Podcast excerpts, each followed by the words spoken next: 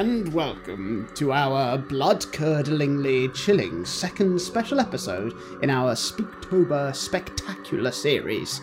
My name is Jonathan Dunn, and I am joined by my childhood friend, Chris Dow, Ghostly Chris Christelle. and my adulthood friend, Minty Boo. Boo, I'm a Dracula. Only joking. It's me, Minty from the podcast.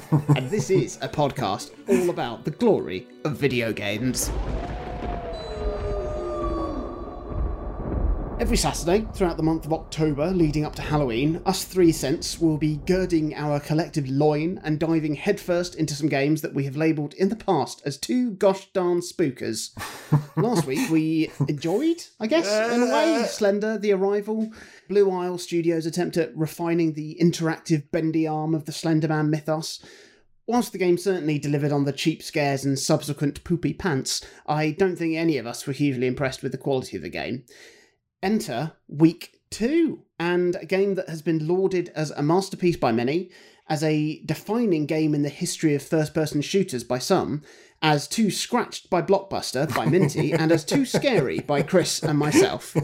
It's 2K Games' is seminal Bioshock. Ooh. So, for those of you who aren't aware of Bioshock, it is a first person dystopian action horror game. It's set in an alternate version of 1960 and takes place in the fictional underwater city called Rapture, a supposed utopian society founded by the megalomaniacal business magnate Andrew Ryan, who wanted to create an isolated place where science could advance without the inhibitions of pesky morals. and this led to the discovery of Adam a genetic material that can be used to grant superhuman powers. And whilst this started as a marvellous scientific breakthrough, continued to become a booming commercial enterprise, it is also what initiated the city's catastrophic decline. You play as Jack, who ends up arriving in Rapture after his plane crashes in the ocean near the city, and you fight through the remnants of Rapture and encounter hordes of various Adam obsessed enemies, which take the form of some very scary things, doing some very scary things. Unpleasant things. Now, the first time I played the game, I really wished that I had the nerve to dive into it, but, but back when it came out, which was 2007, I was a lot more of a sensitive soul than I am now in my hardened, grizzled, 30 something father to be, beard and bald guys. I absolutely loved the aesthetic. I, I'd become a big fan of first person games on the PC after really enjoying the Thief games and Half Life and things like that. But Bioshock was just too goddamn atmospheric, and the lighting and the shadows and the sound were all just too scary for me to handle. Like, it, it really is a, a brilliantly designed game from that point of view. It, it doesn't resort to cheap jump scares like Slender, but it, instead it really wallows in that sinister, unnerving atmosphere. And the way that it plays with shadows as well is verging on art. Like, I can't remember which game I said this about, but it, it's it's great because it shows you what's up ahead you can see their shadow looming large and hear them muttering madness under their fetid breath. And it's all the more scary because you, you know what's coming, and, and you know you'll have to confront it rather than just have a madman spring out of the darkness suddenly and attack you with a needle. But I must say, I'm very, very pleased that I've had the opportunity to play the game again if you've listened to the podcast, you'll you'll know that I've wanted to do this for a while, but because first person controls on a console are a stinky bit of bum, I didn't get to play through the collection on Switch earlier this year. I think I'm about halfway through the game uh, at the moment, about five six hours in, I think, and I must say I'm having a great time. I, I I did worry a bit during the first hour of the game that it was going to be a bit too scary for me to play even now because I mean everything just moves very fast and, and and like I said, the audio work in the game is is excellent and and chills you to your core and sets you on edge like right from the off. But once I got over that initial shiver up the spine and I had a better handle on, on how the flow of the game worked and how to use the various plasmids and, and weapons and ammo types and started to be more familiar with enemy movements and, and stuff, I just started to have a really good time with it. Like, one of the things that always scared me about the game was having to confront the big daddies and little sisters in the game. Like I'd seen them on the box art and they looked terrifying in, in very different ways, and, and I didn't want to come face to face with with either of them. And you get your first glimpse of them, like in that first hour of the game, on the other side of some glass, and, and, and you see what they're capable of. But after a couple of Big Daddy encounters, I found good strategies on how to beat them, and then deciding to, to rescue the, the little sisters rather than harvesting them. It kind of took like the general threat out of them. So like I've just felt okay going into those encounters now. I think the thing that struck me is that for a game that's 13 years old, it plays just as well as any modern first person game I've played. In, in fact, it's better than most because it's significantly less restrictive and corridory than like the recent Call of Duty games and, and other such nonsense. But as a horror game, it's exactly the right balance of what I want. It's using horror to enhance the atmosphere and, and, and confront themes in the story that you couldn't explore outside of the horror genre like in this game, it's looking at the the dangers of genetic modification and and playing God, and and that, in my opinion, is the way to correctly use genre. Like if you're just using horror to, to add another layer to a game purely to, just to make it scarier, then that's like it's, it's why are you doing that? Like that that doesn't serve a real purpose because like unlike Slender, Bioshock doesn't exist purely to scare you, and and also unlike Slender, I won't have any problems sticking with the game to the end, and uh, and then then I imagine I'll, I'll dive into Bioshock two before revisiting Bioshock Infinite and the uh, Rapture DLC for that to, to fully round out my my Bioshock experience. So uh, yeah, stay tuned for my thoughts on on that in the regular episodes in the coming weeks. But uh, yeah, I, I, it's like I said, I think it's got the, the balance right for a horror game. It's it's it's scary it's atmospheric, but it's not overwhelming. How, how did you guys get on with it? Minty? I'm, I'm probably going to disappoint you a little bit because I'm not actually finding it scary at all.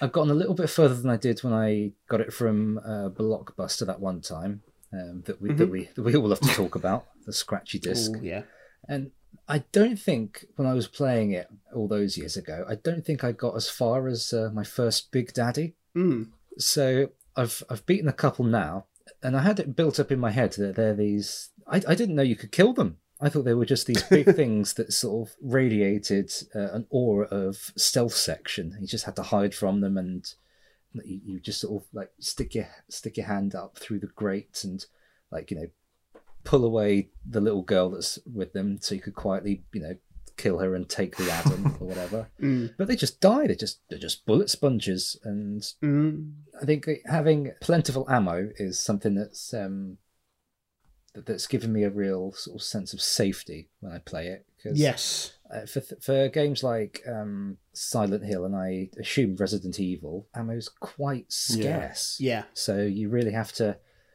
you really have to manage it well and for most of the game, you do have to sort of you know get up close and personal and beat stuff with a two by four or your wrench or whatever. yeah, that scarcity kind of forces you to confront these horrible things. But I'm just having a I'm just having a nice time blasting away all these people um, with the shotgun before they get too close. Yeah, like you said, aesthetically, it's wonderful, and all the elements are there, like the the gloomy setting that that that's speaks of uh, former opulence, um, the slow burn of the realization that this place has become what it has because of the ugliness of, of humanity and uh, the philosophical deficits of objectivism and all the rest of it. Mm. It's it's all there, but it's just sorry, it's just not that scary for me. That is absolutely fair enough. I, I totally understand what you mean about the ammo being a thing where for me, that's when games get scary. Is when I feel yeah like threatened. And yeah. I, you know, I feel under threat, and and often that is because I haven't got any ammo. Like those are the bits in like Resident Evil Four that started to get bum puckeringly yeah. tense. It snowballs a bit because you're there like oh like bang bang bang like shooting all the enemies, and then you start to get a little bit low. So like, okay, maybe I'll, I'll I'll go into this room and see if there's any ammo. Oh, there's not, and it's also a dead end. So now I'm here everyone's outside waiting for me, like you know, tying their napkins behind their necks and waiting for me to come out. And then he's just like, oh, running past, and it kind of, yeah, it just it, it it never quite calms down from when you get to that point. But here, it's just like, whoop. oh, here's a creepy little girl. I don't know what difficulty settings there are in the game. Like I don't know whether or not there is a, a mode for that where it's actually where then ammo is a lot scarcer, enemies are a lot harder, you do have to use stealth mechanics a lot more, which I mean I, I would find a lot scarier, definitely, because I'd feel a lot more threatened. But like like you, I'm I'm just having a I'm just having a great time just blasting my way through these these fantastic set pieces and and hearing some of this brilliantly written dialogue. It's it's it's it's excellent. How about you, Chris? Has it has it shit you up at all, or are you just having a good old nice time in Rapture like us? I, I think I'm I'm quite similar to both of you in, in different respects. That I'm playing the game on easy. Like when the when the the menu first popped up at the beginning, I thought I'm gonna just I'm just going to go easy. I'm just going to give myself a, a, chance to kind of get into this. Mm. And that's been really valuable to think that if, if a game gives you that option, I have more chance of actually being able to play it and not shitting myself. because because like like Minty's just said and like you're saying about kind of having relative security about ammo or knowing that you can take down enemies and everything, it really yeah. does change how you approach the game like when when I first played Bioshock, I, I played the demo on Xbox Live on the 360, and that was only like the first 20 minutes or so of the game. And I really enjoyed it, and I, I bought the game when it came out a few months later. But because I was obsessed with playing games for achievements at the time, I looked at like the achievement list and thought, right, I'm going to put it on the hardest difficulty. Hmm. I'm going to try and do the whole game without using a single Vita chamber where you uh, respawn if you die, and all these different things to try and minimize the amount of times I'd have to go through it and that made it impossible to play. Like my nerves were absolutely shot because every single encounter mm. was enough to kind of make me jump because the enemies are whispering to themselves and, and leaping out the shadows and everything else. But also because I knew that one shot from them or, or, one attack and I'm dead and I've lost all this progress. And and that was like the double whammy of not only finding the setting mm. quite quite spooky, as as you've said, but also knowing that my progress was was so like just on my fingertips. I could lose it at any time. yeah. Um. So I, I never made any progress. I, I, I got like at best half an hour in and then stopped.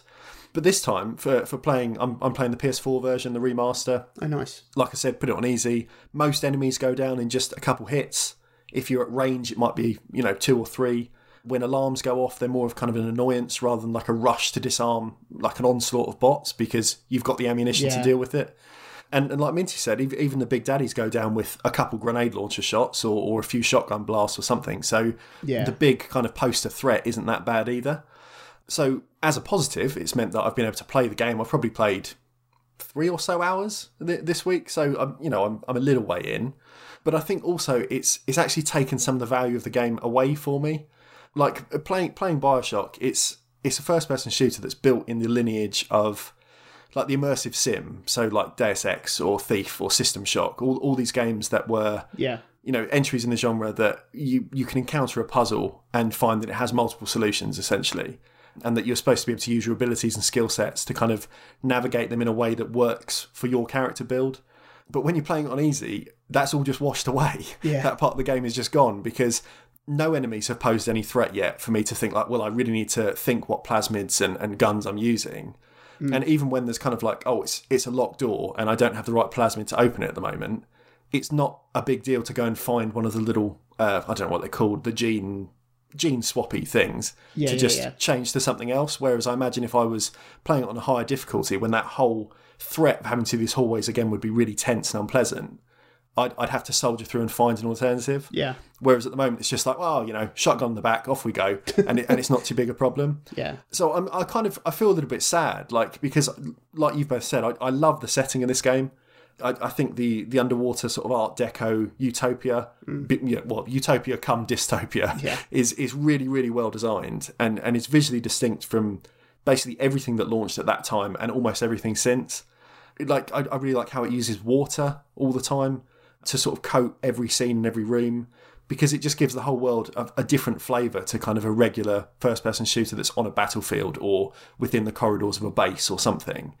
And and part of me is wondering like if it's worth at some point me saying, no, I'm, I'm going to stop and just bump the difficulty up a little bit, even to just kind of like the medium setting, yeah, whatever it might be called, because it, it would give back some of that kind of potential for for choice and agency that you have in something like Deus Ex. Yeah. Because the the reason I enjoyed that so much when I played it years ago was because within five minutes you have to make calls as to whether you're going to hack a door open with your, your rubbish starting skills or stealthily take down some guards to find a key to get in the same entrance or using explosives to kind of draw them out naturally and they unlock it from the inside.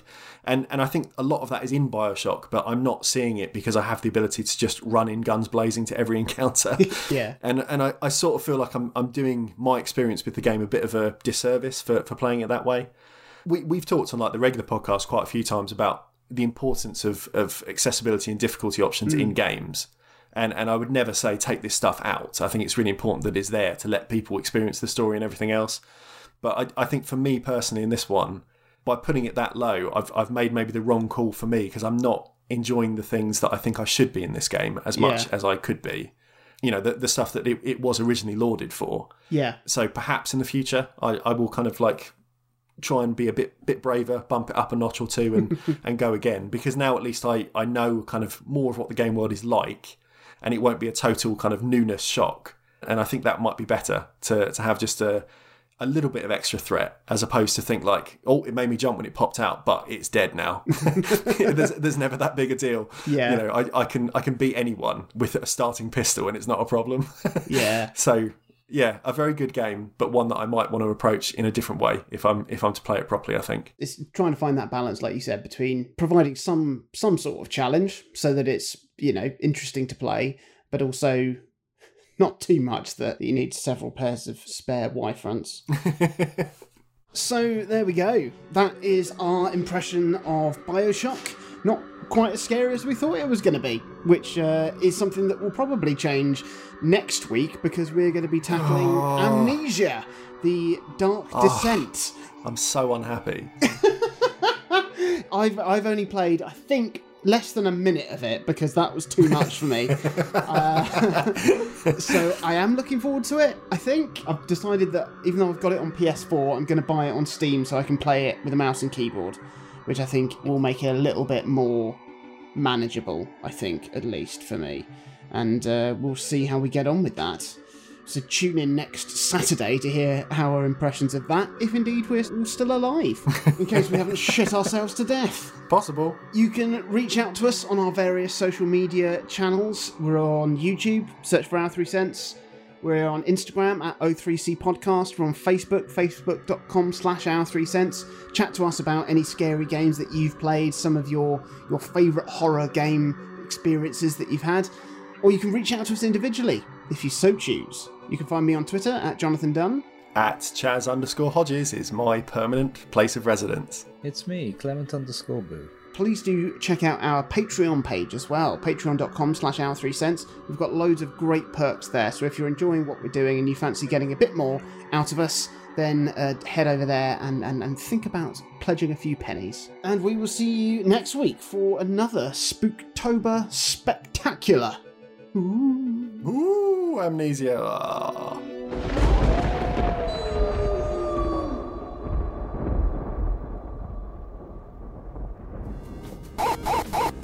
Hey, Lassie, what are you doing here? Timmy's in a well. Sequelcast 2 and Friends is a podcast looking at movies in a franchise, one film at a time, like Harry Potter, Hellraiser, and The Hobbit. And sometimes the hosts talk about video games and TV as well. And now it's part of the Greenlit Podcast Network. Oh, Lassie, we don't need to rescue Timmy. He likes the well well enough, I guess. Darth Vader is Luke's father. Lassie, I told you to lay off the spoilers.